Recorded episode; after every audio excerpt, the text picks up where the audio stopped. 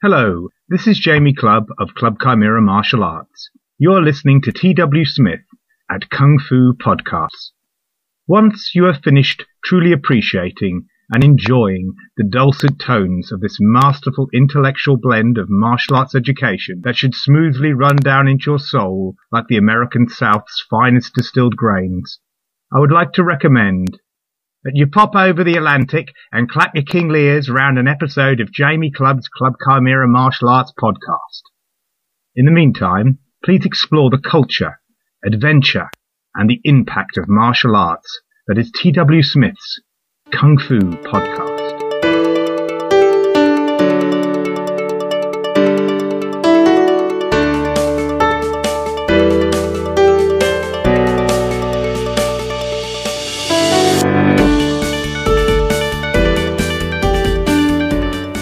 Welcome to Kung Fu Podcast, where we explore the culture, the adventure, and the impact of martial arts.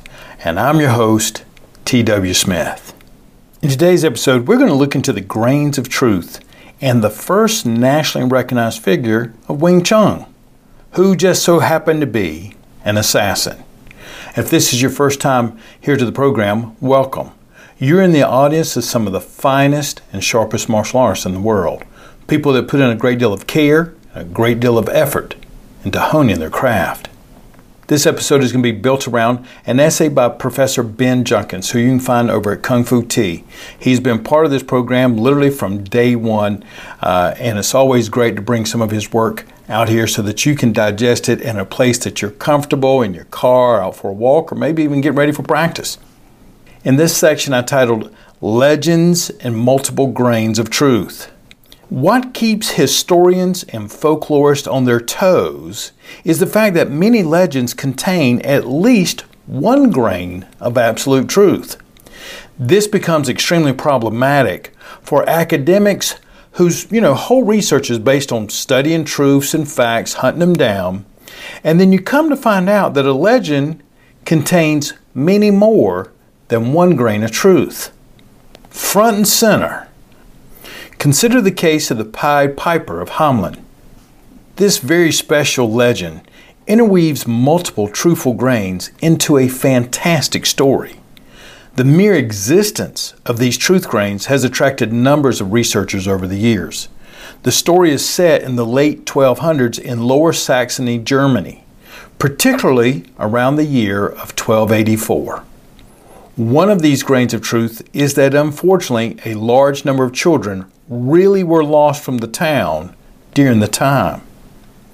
Another part of this historical truth of that legend is that a musical figure wearing colorful clothes did actually become something of a local hero at the time, and the Pied Piper was revered and even memorialized in a stained glass window of a local church around 1300. The church was regrettably destroyed by fire in 1660. However, we still have the written descriptions of the original window.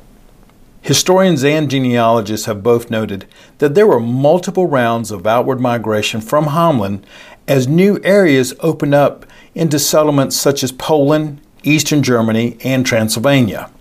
These waves often featured an outflowing of Saxon children and landless youth who were either recruited from or in some cases sold by the town to brightly dressed recruiters and labor organizers. So we're looking at early slave child trafficking.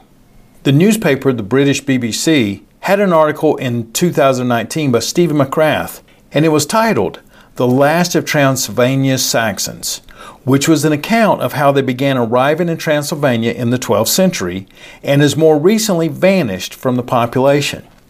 McGrath writes, quote, the Saxons first arrived in Romania's Transylvania region in the 12th century from areas that today constitute Germany, France, Belgium, and Luxembourg. He continues, The church bells slowly toll, and the smell of fresh roses permeate the air as 25 local Saxons, both young and old, file into the 14th century fortified church for Sunday morning prayers. In Transylvania, there were around 345 Saxon churches in the Middle Ages. Now, only half of them still stand. The churches were positioned on high points overlooking the communities, stone structures punctuated with watchtowers, and surrounded by high defensive stone walls. The Saxons were a pious people, and the church, which acted as a safe house when under siege, was the center point of their community. These truths are undeniable. And as J.R.R. Tolkien, in his role as a professor of medieval literature, has noted, that creative individuals often drew on a wide variety of historical sources, and then they were combined, hybridized, reimagined, inverted, or reframed in an attempt to generate a new story that was both engaging and meaningful. When examining a legend, historians or philologists can usually pick out identifiable fragments that either came before or after. But the really important aspect of this process is the recombination and what that suggests about the original author's creative world. The story of the Pied Piper is simple enough that one can see that process just playing out. But more importantly, for this episode, we can find these same mechanisms at work in the creation myths and the subsequent legends that define the shared culture of the martial arts. The relatively recent generation of mini styles makes this process more transparent than something from the classical past. One could easily consider the tales of the Red Boat Opera's political assassins. They were diligently seeking the overthrow of the hated Qing dynasty, there was a popular class of legends throughout the southern martial culture, and especially within the Wing Chun community. The focus here is on the marginal and mobile nature of the Cantonese theater companies that regularly traveled the waterways of Guangdong during the festival seasons. These legendary assassins would move along from one small village to the next and staying only a few nights in any location. They sound like Jason Bourne, right? Such waterway crafts were found everywhere along the branches of the Pearl River, so much so that they could pass mostly unnoticed by respectable society, pretty much just hiding in plain sight. The real grain of truth here, though, is that actors in this opera were actually trained in various types of martial arts, which made up an important part of their performance skill sets. Even though the actors came well before the historical 1870 red boats, in fact, the Red Boat Opera did not hit their peak until the 20th century. So the facts are there, they just got rearranged a little bit. Also contributing to the legend were also vague memories of the colorful role that opera performers had played during the Red Turban Uprising during the 1850s. Vernacular opera was even banned in the area for an entire decade following the uprising as the government cracked down on all sorts of subversive forces then perhaps it was only natural that as Wing Chun gained popularity in the 1920s, these earlier memories would be combined with the sudden growth of Chinese nationalism and anti Manchu sentiment that accompanied the 1911 birth of the Republic. As this story goes, Leung Jan was born in 1826 and he lived in Guangdong and he was also the Wing Chun Grand Master of Ip Man. He was taught the entire Wing Chun skill system around 1846 by Wong Wah Bo. This is important for this episode because Wong Wah Bo was an accomplished opera actor and obviously a very skilled and veteran martial artist. Many martial art styles would vigorously deny any link to the theater, but Wing Chun openly celebrated this, placing Leung Jan at the epicenter of a shadowy past in which the style was spread by legendary actors. Also, current era students that are historically verifiable and often relatively affluent begin to appear this time. Given this popular enthusiasm for revolutionary heroes in the 1920s and 30s, it is not surprising at all that these fantastic stories of anti government actors assassinating hated officials with their incredible martial arts skills began to appear, and that was all before they would vanish into the Pearl River's crowded waterways. Now, when I was reading that, I could just imagine the busyness of the waterways, everything happening in the city, kind of like a modern day version of things happening downtown at the city, and then the bad guys hop in their car and they jump on the uh, freeway and they pretty much just hide inside the traffic. Well, the obvious issue of these stories, much like the Pied Pipers, is that they have this such extraordinary nature. It is good to remember this academic fact.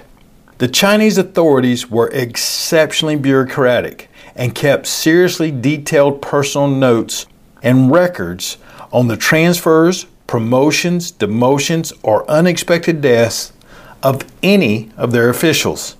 Any death, mysterious or mundane, generated a very detailed investigation that would get passed all the way up the chain of command to the throne itself. As painful as it is to say this, there is no historical evidence of politically motivated kung fu killers plying the waters of the Pearl River. I don't care how many good kung fu movies you've seen, this was, there's no historical evidence of it. The amount of real life paperwork that such a campaign would have generated is absolutely staggering. This, however, is not to in any way to imply or to mean that everything was peaceful nor that being a government official was necessarily a safe job at all. During the early 1800s, pirate fleets of hundreds or even thousands of vessels burned down small cities with an alarming degree of regularity. Down the timeline a little bit, local clans fought small scale civil wars among themselves that sometimes required government intervention secret societies, which we've had a whole series of podcasts here at Kung Fu Podcast about. Many of them had rituals promising to restore the Ming, and they were becoming increasingly more implicated in all sorts of organized crime. And by the end of the 1800s, good old fashioned banditry seemed determined to make their way back and to take up the slack left by the disappearance of the pirates. Let us also not forget the importance of salt and opium smuggling into the local economy. All of this is meant to say that there were immense opportunities for any young man seeking to test their kung fu in southern China during this tumultuous 19th century. But this type of violence that tended to happen tended to be non politically and reasonably understood. However, this is going to change in the early years of the 1900s. We are now in the period when foreign diplomats began to send intelligence cables. These report cables described rising levels of national consciousness within the Han population and violent revolutionary feelings among a minority of them. In 1905, Sun Yat sen and Sun Jian founded a genuinely politically secret society named Tongmenghui, which attempted to recruit young intellectuals and revolutionaries. While at the same time they were recruiting, they were also trying to combine the efforts of smaller anti government groups. The early 1900s would see a number of high profile political assassinations of government officials. Unfortunately, politically motivated killings would remain a common feature of Chinese public life throughout the 1940s. Yet these acts were carried out with explosives, rifles, and handguns rather than traditional martial arts. There was also a natural convergence among certain individuals whose political beliefs attracted them to both martial arts practice and revolutionary terrorism. What is often forgotten is that the first Wing Chun practitioner to gain national notoriety was not Ip Man or Bruce Lee. In this essay, this is where you see a picture a Wen Shin Kai, who lived from 1870 to 1911, and the picture was taken just moments before his execution. He looks amazingly calm and younger than 41. He's standing in front of a wall with his clothes torn. And we're going to delve further into this man, Wen Shin Kai. That is Wing Chun's best known revolutionary martyr. Wen Shin Kai was born to a family in the far eastern district of Guangdong in 1870. He lost his father at the age of six. At the age of 14 in 1884, he was abducted and then became a child trafficking victim. He was forced to act as unskilled labor to a tin mine in Ipoh, Malaysia. Wen Shankai was subjected to a lot of abuse, but he survived. He eventually managed to escape. Wen Shankai returned and he stopped in a part of what was Guangdong at the time. It was at this stop where he studied a branch of the Wing Chun. At some point in time, he briefly joined the army, but he did not have much of a career there. In 1901, Wen Shankai traveled to Taiwan, where he stayed for a couple years. He returned to southern China and then he went back to Malaysia to work again as a miner, so he was getting pretty desperate for money at the time. It was in 1906 when Sun Yat sen visited the area in an attempt to raise money for his cause and to recruit followers and Wen Shankai was moved by one of Sun Yat sen's speeches. He soon joined a branch of the Tongmenghui, which was more interested in taking direct action than political philosophy. It is said that Wen became a very active member and organizer while he was in Malaysia. It was in the March of 1910 when Wen Shankai returned to southern China, determined to carry out a high profile political killing. His initial plans were thwarted when he was unable to procure the types of explosives necessary to carry out a bombing. But he did succeed in acquiring a handgun. His intended target was Li Zhun, a high ranking officer in the Chinese Navy. On April 11th, Wen Shankai went to a tea house where a number of government officials had gathered, and they were there for an aerial exhibition sponsored by the French. At the end of the event, Wen Shankai rushed out of the tea house, firing at what he believed to be his target, Li Zhun's screened sedan chair. However, in fact, the vehicle was occupied by General Fu Chi, who died after being shot in the forehead, temple, neck, and torso. Fu Chi's son in the following sedan chair fled and raised the alarm as Wen Shankai was really hauling ass trying to escape the scene. But unbeknownst to Wen Shankai, he was being followed by a plainclothes detective as he fled through the wooded area. After emerging on the other side, he was tackled to the ground and more police officers were called and they took him in. On April 15th, Wen Shankai was executed at the age of 41, which was the date of that picture. He immediately came to be seen as a nationalist martyr, and his exploits were reported in papers throughout the diaspora. Wen Shankai's life even became the subject of opera performances throughout southern China. Very little of this historical and political discussion mentioned anything about his study of the martial arts. We can't verify about his experience with Wing Chun through standard historical sources. To this point, I read three other resources on the same account. John Sheng's work in the chapter The Assassination of the Prince Regent discusses Fu Chi's assassination, the fact that Wen was strapped for money and he worked for the railway to cover travel expenses. John Shen also wrote that at the interrogation, Wen was fearless and talkative, condemning the Manchurian government's corruption and the revolution. When asked about the other masterminds in his party, Wen said, quote, All the Chinese under heaven are members of the same party as mine, end quote. In another resource, they show you how careful you had to be when you were writing under the censorship at the time, especially if you believed in something that perhaps the government didn't. In this resource, they write, quote, The sky was dark, the earth desolate, and the world full of hatred and poison. The sound of a revolver exploded like thunder.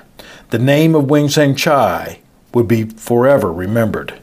The three other resources I read pretty much say the same thing. They detail that April 11th when Chai went into Guangdong. He assassinated General Fu Chi. On April 13th, the entire area was put under martial law. Very unpleasant business that would be. Then by April 15th, Wen had been captured, interrogated, and executed. They had a particularly swift system over there four days and done. A little later, the Jing Wu Association gets involved. And if you're a martial artist, an Asian martial artist, knowing what the Jing Wu Association is and was can be very informative.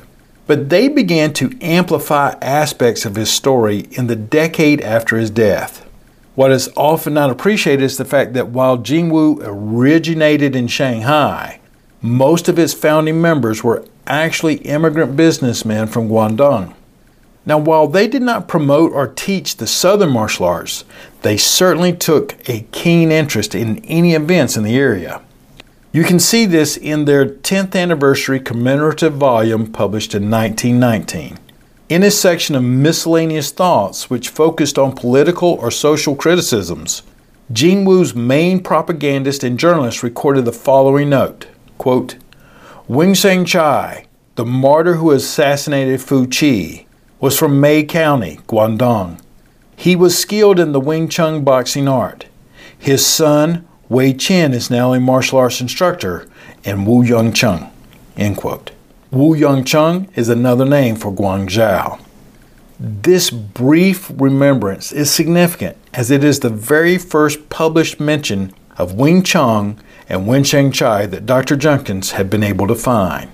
Further importance is that this was directed at a national readership, effectively recasting Wen Sheng Chai's narrative in such a way that his association with the Chinese practices became his defining attribute. In doing so, this Jingwu narrative sought to polish the revolutionary credentials of these practices at a time when they were increasingly coming under attack by the May 4th modernists. And as we know, nothing lasts forever not even revolutionary fame. Wing Chun Chai has subsequently been all but forgotten in the modern Wing Chun community. I don't think I have ever even seen his story discussed in an English language resource. To be honest, there isn't much written about him in the Chinese either. He is the sort of figure that gets short encyclopedia entries recounting his deeds, but not of his life. Most of these accounts focus only on the killing of General Fu Chi, totally skipping the trauma of his youth or his experience with the martial arts. Still, there was a time in the early 20th century when this part of his narrative was more widely known and celebrated. One cannot help but notice that this is roughly the same era when most of Wing Chun's modern myths and legends were starting to come together. Dr. Judkin states that one can wonder how much of Wen Sheng Chai's memory, combined with older legends of the Red Turban Uprising and the generally activist atmosphere of the time, has shaped our imagination of Wing Chun's revolutionary past? One way or another, it is important to realize that Wen Sheng Chai, not Bruce Lee or Ip Man, was the first Wing Chun student to become a nationally recognized figure in China. I hope you enjoyed the episode. Get out to practice today, whether you do Wing Chun, little praying mantis, little Tibetan Lama Pai, whatever you might do. Work on it hard today. Have a great time, and I look forward to talking with you again real soon.